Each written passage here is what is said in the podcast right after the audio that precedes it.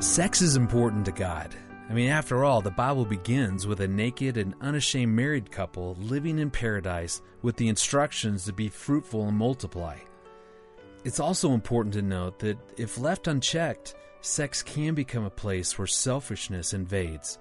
And when it becomes all about me and selfishness, that will destroy this beautiful gift that we've been given by God. Welcome to the final episode of No Porn Marriage. I'm Dr. Greg Smalley in the studio with my wife Erin.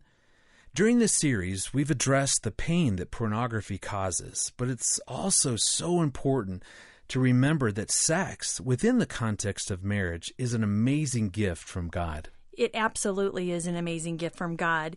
And I can't think of one thing within our culture that has been more skewed. And so that has to tell you that the enemy is definitely after sex and what it really is in true intimacy, what that really is, tells you how important sex is to God and how important it is to your marriage. It's a gift that has been given to you in your marriage to truly bring that oneness and the intimacy that comes as a result of sex.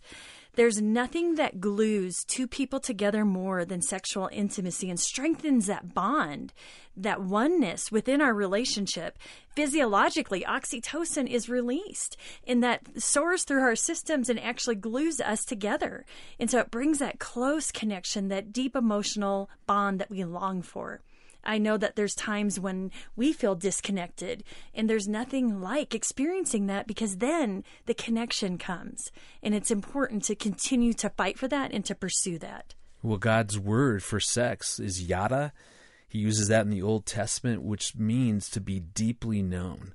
Not only is it bonding us together, but it's the way that we can experience the deepest way of knowing each other. That is so true, Greg. And I'm so excited to hear from Focus on the Family's president, Jim Daly, and a conversation he had with my dear friend, Dr. Juli Slattery and Linda Dillow.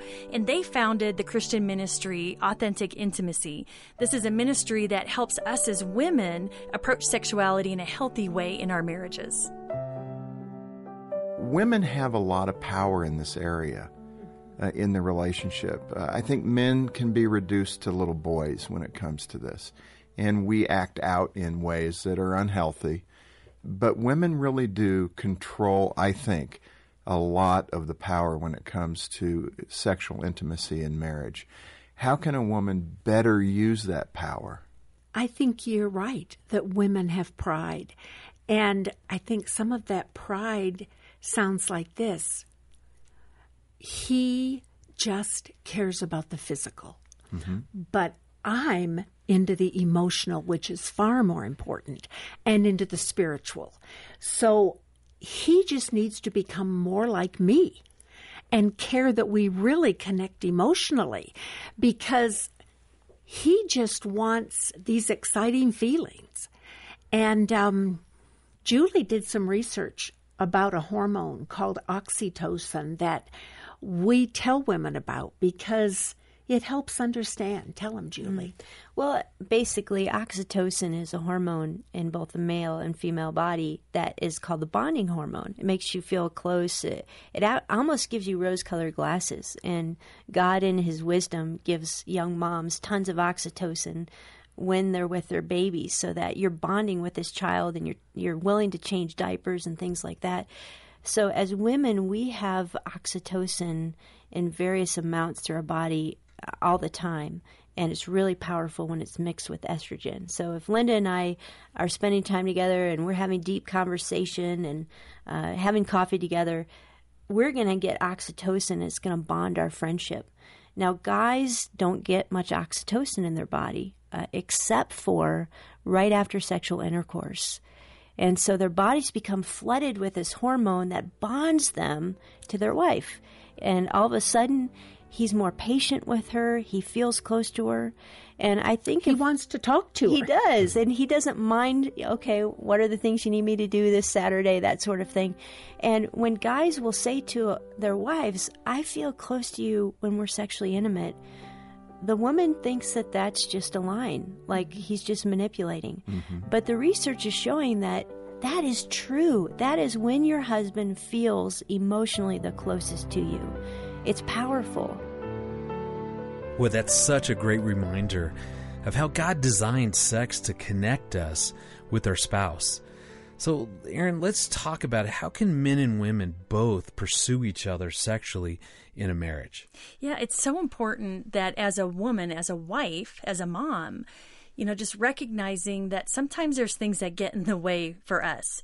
We want to feel emotionally close to you before we have sex, but yet the truth is we're going to feel emotionally close if we have sex.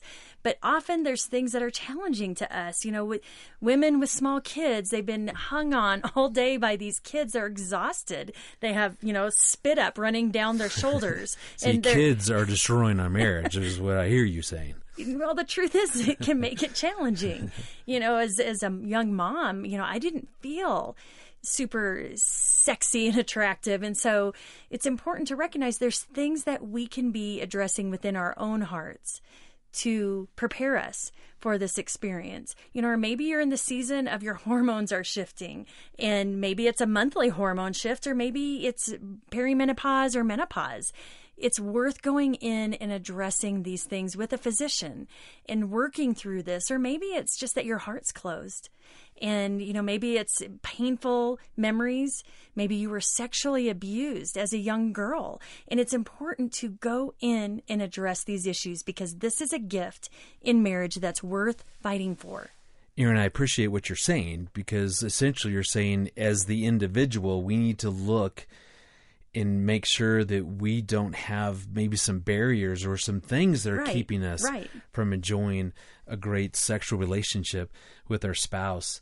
You know, I love to talk to guys specifically about how do we continue to pursue our wife sexually because i hear guys will complain you know oh she's just never interested she always seems to have a headache about 9 p.m at night i mean whatever those things are i like to be real frank with the guys and say god has showed us how to pursue our wives by the way he created our bodies in order to have sex a guy must initiate an erection sex is not going to happen unless there's an erection.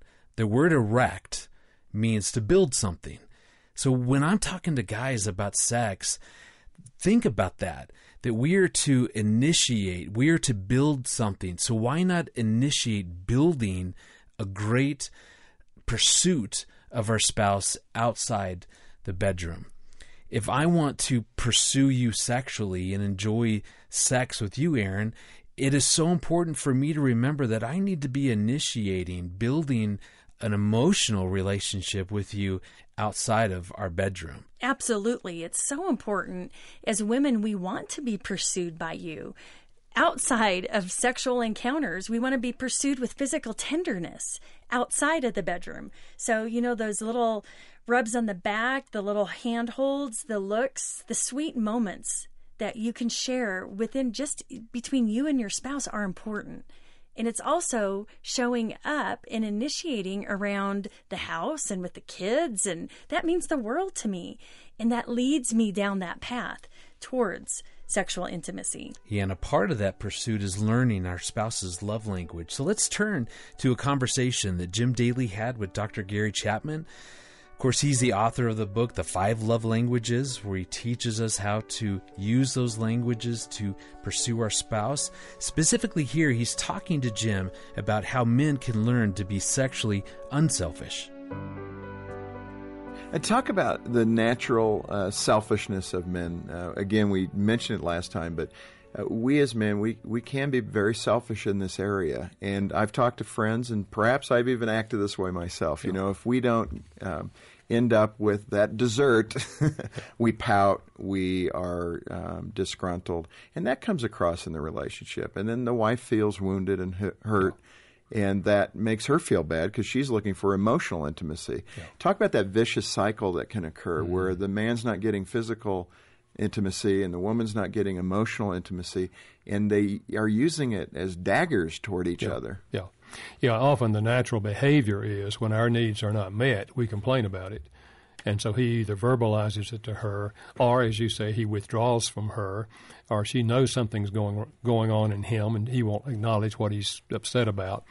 Uh, and so they grew further and further apart. Again, that's why communication is so important in the marriage relationship. That if you don't feel the relationship is where it needs to be, then verbalize that, but not in a condemning way. Often, the best thing you can do is ask questions rather than making statements mm. and say, honey, uh, where are you in this area? Uh, I know where I am, but where are you in this area? How do you feel about this part of our marriage? So she begins to talk, and in that you listen to her, listen far more than you speak. Then you can share with her where you're coming from, because until you hear where each one's coming from, you can't address the issues. Mm. You you just live in the cycle you were talking about. Yeah. Uh, let me ask you this in terms of that emotional intimacy. That again, so many wives, and I don't mean to generalize. I get it but um, so many wives are looking for that emotional intimacy. So you start off, you want to be a good husband, maybe like um, Dr. Kevin Leman talks about uh, sex beginning in the kitchen, meaning do these things for your wife. That can sound a little manipulative to a wife uh, if she understands what you're after. Um, some have even questioned, uh, you know, whether or not that's going to motivate a physical response from your wife. But in that context, I would say the difficulty I have felt at times is I, I start with that intention, which is a good intention. I want to hug my wife. I want to, you know, give her gentle kisses. I want to hold her hand. I want to talk with her. But this impulse takes over, and it's that you know, wow, okay, is this going somewhere?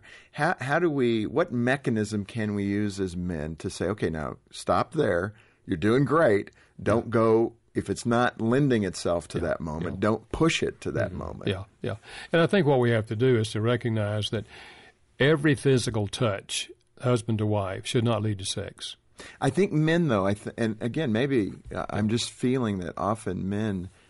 We may not even start with that intentionality, but it is almost everything does lead to sex in a marriage. Mm-hmm. if we touch their hand, that excites me. If I give her a kiss, that excites me and it, it, so we've got to discipline ourselves, is what I'm hearing. I think so. Yeah, I think so. We have to say to ourselves, if every time I touch her, I'm moving towards sex, then she's going to draw back from my touches eventually. And touch may not even be her love language. So what I need to focus on is speaking her love language. And then many times I'm going to touch her, a pat on the back, a hug, a kiss on the cheek. That's not moving to sex. Then she doesn't get that idea that every time I touch her, I'm trying to get her to bed. Yeah. Let me build on that because I think in some relationships where there's been wounds or emotional hurt in the past, for whatever reason, it may not have been around intimacy, but all of it included. Um, how about a, a relationship or a wife who's been wounded in that area? How a husband can gently help her uh, overcome those past wounds, yeah. um, whatever they may have been. Yeah. Well, I think there are many, many wives who have those kind of wounds, and a husband doesn't necessarily know that. You know, maybe she didn't even bring it up in when they were courting. It can be embarrassing yeah. and tough. Yeah, or maybe she brought it up and he just thought, well, that's the past. That's not going to affect us, but it does affect us. Mm.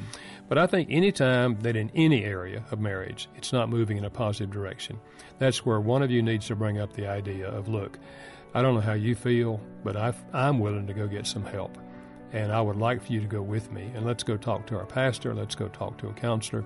Or let's go to a class at church that's being offered and see what we can learn. And you take that initiative to offer something and you step out toward it. Even if they don't go with you, you take the initiative and go on and get the thing started. Mm. Because it, things do not heal simply with the passing of time. Mm. Well, what perfect wisdom from Dr. Chapman that things don't heal simply by the passage of time. So, Erin, talk about why is it so important to work with a Christian counselor within this process of really rebuilding trust and rebuilding the marriage after pornography?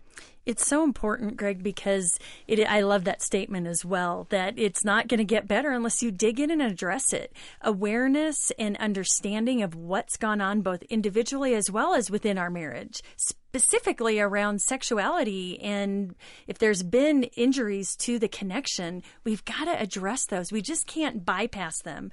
So it's important to go into a Christian counselor, into their office where the goal is to create a place that's so safe that hearts are more than likely to be open and we can dig around and with curiosity figure out what's gone on. What are we each individually bringing to the table and what's the history in this marriage? What are the patterns within this marriage? What is, how's conflict handled? How do we trust? How do we communicate? So it's important to look at that, but then also within the safety of a, a Christian counselor's office, you're more willing to take the risks of trying something new learning new communication patterns, learning how to talk about what really is going on underneath these reactions and these behaviors that we're presenting because really underneath there there's a whole lot more. And so it's amazing to watch couples in my own practice go there and talk about the fear of being rejected and how painful that is the other person usually doesn't know that's what's going on. So it's important to dig a little bit deeper and figure out what is it that we can do to grow closer together because I can promise you that each couple is a longing to be connected. Even if there's been pain and hurt, through the healing, they're longing to return to that place of connectedness. I love what you're saying because when we're courageous and when we go in to see a Christian counselor, we're training our marriage that it's okay to talk about these difficult subjects.